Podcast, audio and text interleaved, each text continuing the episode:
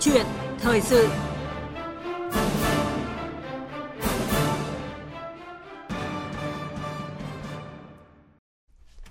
Thưa quý vị, thưa các bạn, từ đầu năm đến nay thì đại dịch COVID-19 đã gây tác động rất lớn tới nền kinh tế nói chung và các mặt hàng thuộc lĩnh vực nông nghiệp nói riêng. Nhiều đơn hàng lô hàng đã bị đình trệ à, vì dịch bệnh, doanh nghiệp gặp vô vàn khó khăn. Và trong bối cảnh đại dịch COVID-19 vẫn diễn biến phức tạp trên toàn cầu, ngành gỗ Việt Nam đã kịp thời thích ứng vượt qua khó khăn thách thức, liên tục duy trì tăng trưởng, tăng trên 10% so với cùng kỳ năm trước. Tuy nhiên, hiện nguy cơ gian lận thương mại giả xuất xứ hàng hóa ngày càng gia tăng trong bối cảnh thuế nhập khẩu gỗ và sản phẩm gỗ từ Việt Nam thấp hơn so với một số nước xuất khẩu sang thị trường trên thế giới. Nguy cơ các doanh nghiệp bị kiện chống bán phá giá trợ cấp ngày càng gia tăng. Vậy thì xuất khẩu gỗ lâm sản làm gì để vượt qua khó khăn? Đây cũng là chủ đề sẽ được bàn trong câu chuyện thời sự hôm nay với vị khách mời là ông Phạm Văn Điển, Phó Tổng cục trưởng Tổng cục Lâm nghiệp Bộ Nông nghiệp và Phát triển Nông thôn. Quý vị và các bạn quan tâm đến nội dung này có thể gọi tới các số điện thoại là 0243 934 9483 hoặc là 0243 5563 563 để cùng trao đổi trực tiếp với khách mời của chương trình. Và chúng tôi sẽ nhắc lại số điện thoại là 0243 934 9483 hoặc là 0243 5 563 563. Và bây giờ thì xin mời anh Phương Hà cùng vị khách mời bắt đầu cuộc trao đổi. Vâng, à, xin à, cảm ơn chị Minh Khánh. À, xin chào ông Phạm Văn Điển, Phó Tổng cục trưởng Tổng cục Lâm nghiệp, Bộ Nông nghiệp và Phát triển nông thôn đã tham gia câu chuyện thời sự ngày hôm nay ạ. Vâng, xin chào anh Phương Hà và xin kính chào quý thính giả Đài Tiếng Nói Việt Nam. À, thưa ông thì có thể nói là từ đầu năm đến nay cái dịch Covid-19 đã gây ảnh hưởng rất lớn tới mọi lĩnh vực ngành nghề và mặt hàng gỗ lâm sản đã phải chịu những tác động này như thế nào ạ thưa ông? À, Covid-19 à, tác động đến ngành gỗ Việt Nam thì qua nhiều kênh vâng. khác nhau. À, thứ nhất là làn sóng Covid đầu năm ấy chủ yếu là ở tháng 2 tháng 4 đợt đầu tiên đấy. Vâng, làm cho nhiều đơn hàng xuất khẩu gỗ của Việt Nam bị cắt. Đấy, bị uh, hoãn hoặc là bị hủy. Vâng. Đấy. Cái, cái thứ hai là đầu vào cho ngành gỗ mà đặc biệt là các cái vật liệu phụ trợ, ví dụ như là sơn rồi là keo, hóa chất hay là thanh trượt bản lề dây đai vân vân. Chủ yếu mà chúng ta nhập từ Trung Quốc ấy, vâng. cũng bị uh, gián đoạn và ngừng trệ. Vâng. Thứ ba nữa là công suất chế biến của nhiều nhà máy bị giảm sút do là giảm lao động và giảm cả cái thời gian vận hành. Và thứ tư nữa là một số nước xuất khẩu gỗ bị ảnh hưởng nặng bởi Covid. Và cùng lúc họ bị áp thuế xuất khẩu cao. Vâng. Nên lại tạo ra lợi thế cho Việt Nam và chuyển dịch đơn hàng uh, cho xuất khẩu sản phẩm gỗ của Việt vâng. Nam. Đấy và tóm lại thì Covid-19 là tác động cũng không thuận lợi đến cả đối ta đối tác lẫn cái ngành gỗ của Việt Nam. Cả hai phía. Đấy. Tuy nhiên là hậu quả của những tác động này là không lớn đối với Việt Nam. Vâng. Và tôi có thể nói thêm một vài ý nếu như được anh Hà Phương hỏi chi tiết vâng. hơn về điều này. Vâng, anh Phương Hà. Vâng. Anh Phương Hà, vâng. Vâng, thế có nghĩa là những cái tác động này cũng là những diễn ra có thể nói là từ hai phía đúng không ạ? Vâng. Và cái tác động này đã gây ảnh hưởng thế nào tới các mặt hàng gỗ lâm sản, đặc biệt là các mặt hàng xuất khẩu thưa uh, COVID-19 thì tác động nhẹ đến ngành gỗ trong giai đoạn 1. Uh, ờ, cụ thể như thế này. Uh, cái giá trị xuất khẩu lâm sản 2 tháng là tháng 4 và tháng 5 ấy, thì sụt giảm 16% so với cùng kỳ năm 2019. Đấy. Và ví dụ như riêng xuất sang châu Âu ấy, thì tháng 4 tháng 5 chỉ đạt tương đương tương ứng là 47 và 51 triệu đô, nó ở đáy. Nhưng mà bây giờ lại bắt đầu đi lên. Thế và trong tháng 3 tháng 4 của năm nay đấy thì có khoảng 200.000 lao động là bị ảnh hưởng. ảnh hưởng do phải nghỉ việc luân phiên hoặc là bị mất việc, một số bị mất. Tuy nhiên là tổng thể khái quát đến hiện nay thống kê của chúng tôi đến ngày 15 tháng 9 thì tăng trưởng của chúng ta vẫn đạt 11%, xuất 7,85 tỷ đô la Mỹ. Và nhiều doanh nghiệp Việt Nam cho rằng là mức tăng trưởng xuất khẩu này có thể lên đến 30% vâng. nếu như không có dịch bệnh Covid. Đấy. Thế và tuy nhiên đến giờ phút này thì tình hình vẫn là được kiểm soát rất là tốt và giá trị đến cuối năm xuất khẩu có thể đạt trên 12,5 tỷ và vượt 10% so với năm 2019. Vâng. À, có thể nói là những tác động những ảnh hưởng rất là lớn đúng không ạ? Vâng. Nhưng mà có thể nói các mặt hàng uh, gỗ lâm sản của ta đã vượt qua khó khăn và có bước vâng. tăng trưởng rất mạnh. Và xin mời ông Phạm Văn Điển, Phó Tổng cục trưởng Tổng cục Lâm nghiệp và quý vị thính giả cùng nghe một phóng sự mà chúng tôi vừa thực hiện. Vốn sống dựa chủ yếu vào trồng rừng, nhưng người dân ở xã Thanh Thủy, Thanh Trương, Nghệ An luôn phải đối mặt với tình trạng bấp bênh cả về đầu vào lẫn đầu ra. Khi trồng rừng, người dân thường phải mua giống trôi nổi không rõ nguồn gốc, kém chất lượng. Đến khi khai thác rừng thì giá bán không ổn định. Từ thực tế đó, Hợp tác xã Lâm nghiệp và Dịch vụ Tổng hợp Thanh Thủy đã liên kết bà con để hỗ trợ nhau sản xuất, tạo đầu ra ổn định. Ông Nguyễn Sĩ Bình, Giám đốc Hợp tác xã Lâm nghiệp và Dịch vụ Tổng hợp Thanh Thủy cho biết, Hợp tác xã đang đẩy mạnh việc phát triển rừng gỗ lớn theo tiêu chuẩn chứng chỉ quản lý rừng bền vững. Cơ bản thị trường thế giới bất kể một sản phẩm gì cũng phải có nguồn gốc xuất xứ cho nên thị trường gỗ Việt Nam, đặc biệt gỗ Việt Nam mình cũng ổn định. Muốn có kinh tế cao hơn, thu nhập cao hơn thì phải có chứng chỉ. Mà cái sản phẩm gỗ giấy với các sản phẩm viên nén thì nó cũng không thể bằng rừng gỗ lợn được. Cho nên hướng về xuất khẩu là rừng gỗ lợn là vẫn có cái giá trị cao nhất. Liên kết trong sản xuất chế biến lâm sản đang trở thành một nhu cầu bức thiết bởi những đòi hỏi về việc minh bạch nguồn gốc gỗ nguyên liệu những năm tới.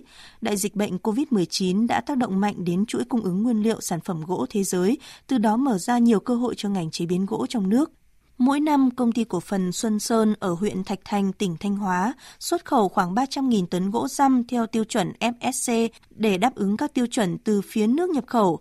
Công ty cổ phần Xuân Sơn đã liên kết với hộ dân trồng rừng tại địa phương, xây dựng vùng trồng rừng gỗ nguyên liệu theo tiêu chuẩn chứng chỉ quản lý rừng bền vững.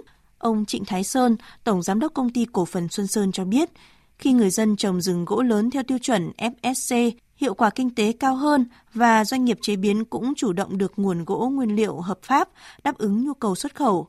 Trồng rừng máy FSC 100% này thì cái lợi ích của bà con đó là cái giá trị của nguyên liệu bán cho doanh nghiệp nó sẽ cao hơn và cái đầu ra của bà con không phải lo để doanh nghiệp đã bao hết rồi. À, vâng, qua phóng sự uh, chúng ta vừa nghe thì có thể thấy được cái sự liên kết kết hợp um, chặt chẽ trong chế biến sản phẩm gỗ tại các địa phương mà đã tạo được cái thế mạnh rất vững chắc cho các loại sản phẩm đặc biệt là sản phẩm xuất khẩu và thưa ông Phạm Văn Điền chúng ta đã làm gì để vượt qua khó khăn có được cái vị trí rất cao trong xuất khẩu gỗ lâm sản như vậy thưa ông ờ, thứ nhất ý, là ngành gỗ đã tận dụng tốt các thành quả của việc kiểm soát covid của Việt Nam ta. Vâng. đấy ngành gỗ Việt Nam đi ra thế giới ở cái trạng thái là sạch và khỏe. Trong khi dòng gỗ có thế mạnh xuất khẩu của nhiều nước khác thì lại bị ngừng trệ do dịch bệnh covid. Vâng. thì đấy là chúng ta đã làm để chúng ta vượt qua. Vượt lên đúng không thứ hai là chúng ta đã tạo được động năng và cái thế mạnh phát triển lớn của đồ gỗ và sản phẩm gỗ Việt Nam. Ờ, ngành gỗ luôn tăng trưởng hai con số trong nhiều năm qua.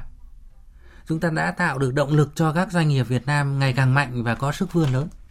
Và một cái ý nữa là cái nguồn cung nguyên liệu cho chế biến xuất khẩu sản phẩm gỗ cũng được quan tâm và ngày càng đáp ứng tốt cái nhu cầu đầu vào. Và thứ ba nữa là chúng ta đã khơi thông được thị trường gỗ. Hiện nay là 150 nước và thể hiện được thương hiệu gỗ Việt Nam với thế giới. Đặc biệt với các cái thị trường nhập khẩu và khó tính về gỗ trong nhiều năm qua. Và có thể thấy là cái hiệp định vừa mới đây đấy, EVFTA Việt Nam châu Âu và hiệp định VPA FLETI là minh chứng về giải pháp chiến lược của Việt Nam cả về cái mặt tiếp cận lẫn uy tín trên thị trường gỗ và lâm sản toàn cầu. Vâng. Đấy và như anh biết đấy là cái hiệp định EVFTA là nó mở đường xuất khẩu để thông qua cái việc là giảm thuế về vâng. không. Thế còn hiệp định VPA là đảm bảo cái tính hợp pháp. Hai cái này cộng hưởng với nhau thành ra một cái thế rất mạnh cho Việt Nam. Vâng, rất nhiều thuận lợi đúng không ạ? Ừ. Tuy nhiên thưa ông đây liệu có phải là một thách thức không?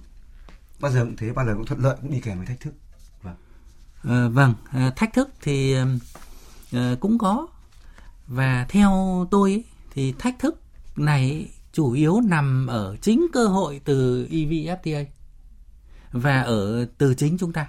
Dạ, ông có thể nói cụ thể không ạ?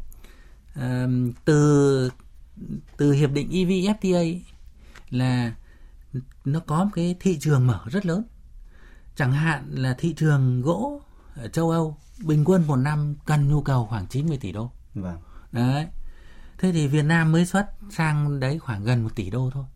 Đấy, còn rất nhiều dư địa. Dư địa còn lớn. Thứ hai nữa là từ cái cơ hội là thuế về không. Cho nên là với cái cơ hội thế nó dễ sinh ra cái gian lận hoặc là bị lạm dụng trở thành gian lận thương mại.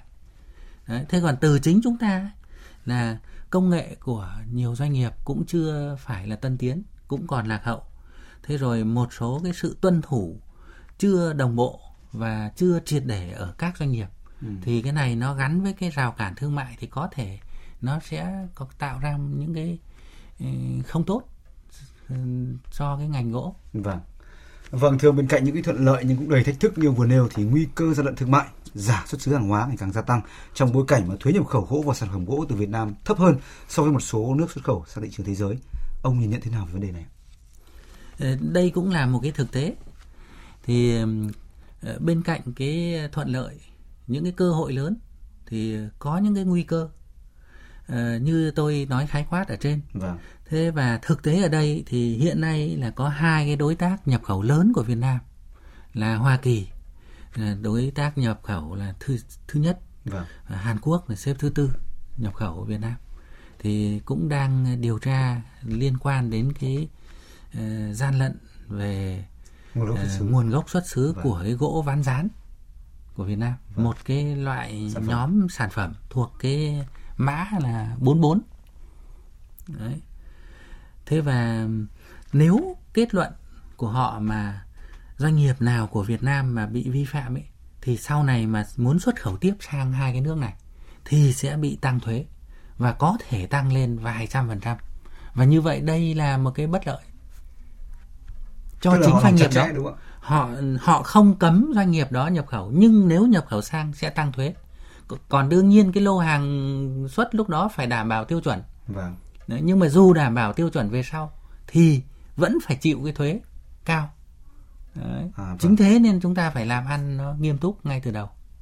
Ngay từ gốc đúng thế. ngay từ rừng đúng, đúng sản xuất đúng, đúng. không ạ? Ờ, thưa chúng ta phải làm gì giải quyết cái vấn đề mà gian lận giả nguồn gốc xuất xứ này? À, thưa ví dụ mà có ờ. trường hợp xảy ra như thế ờ, làm thì sẽ có rất nhiều việc và từ nhiều phía khác nhau. Ờ, chẳng hạn như là những cái người mà về xả làm về sản xuất chế biến tiêu thụ chúng ta cũng phải tuân thủ tốt. Đấy đảm bảo cái nguồn gốc xuất xứ hợp pháp. Thậm chí người dân đấy dùng, đúng, đúng thế. Thế còn từ phía cơ quan nhà nước ấy, thì chúng tôi cũng thấy là cũng có nhiều việc phải làm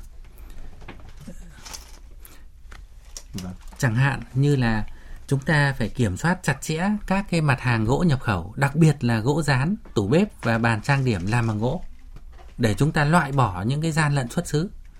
Hay là cái việc tuyên truyền, cảnh báo và ngăn chặn gian lận thương mại cũng là rất cần thiết, vâng. cần phải thúc đẩy.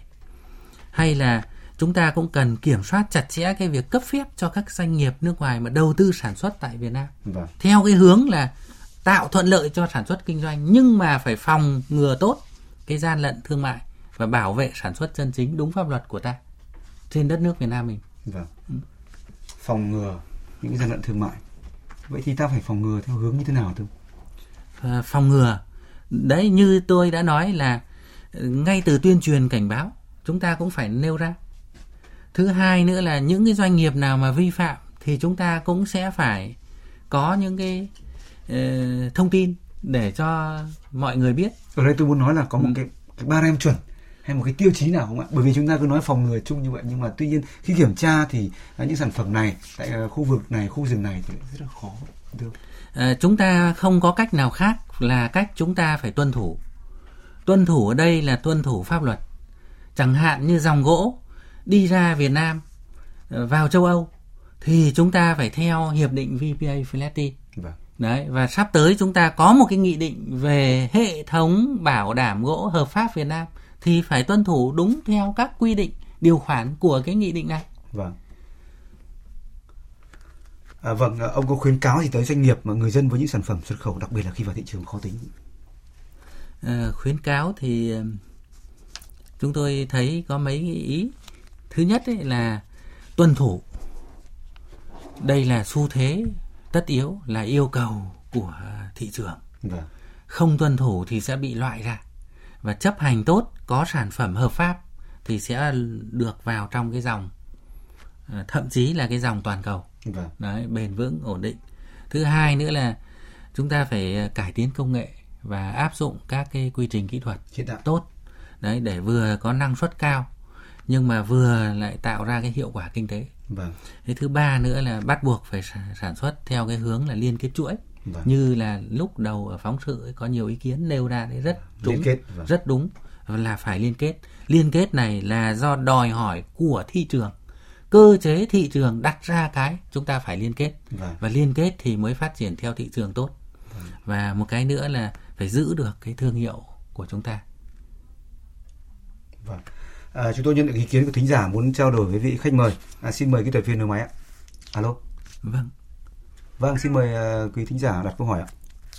À, tôi uh, ở sóc sơn hà nội tôi xin hỏi là uh, cây trồng ở rừng thì làm thế nào để mà đạt được tiêu chuẩn xuất khẩu?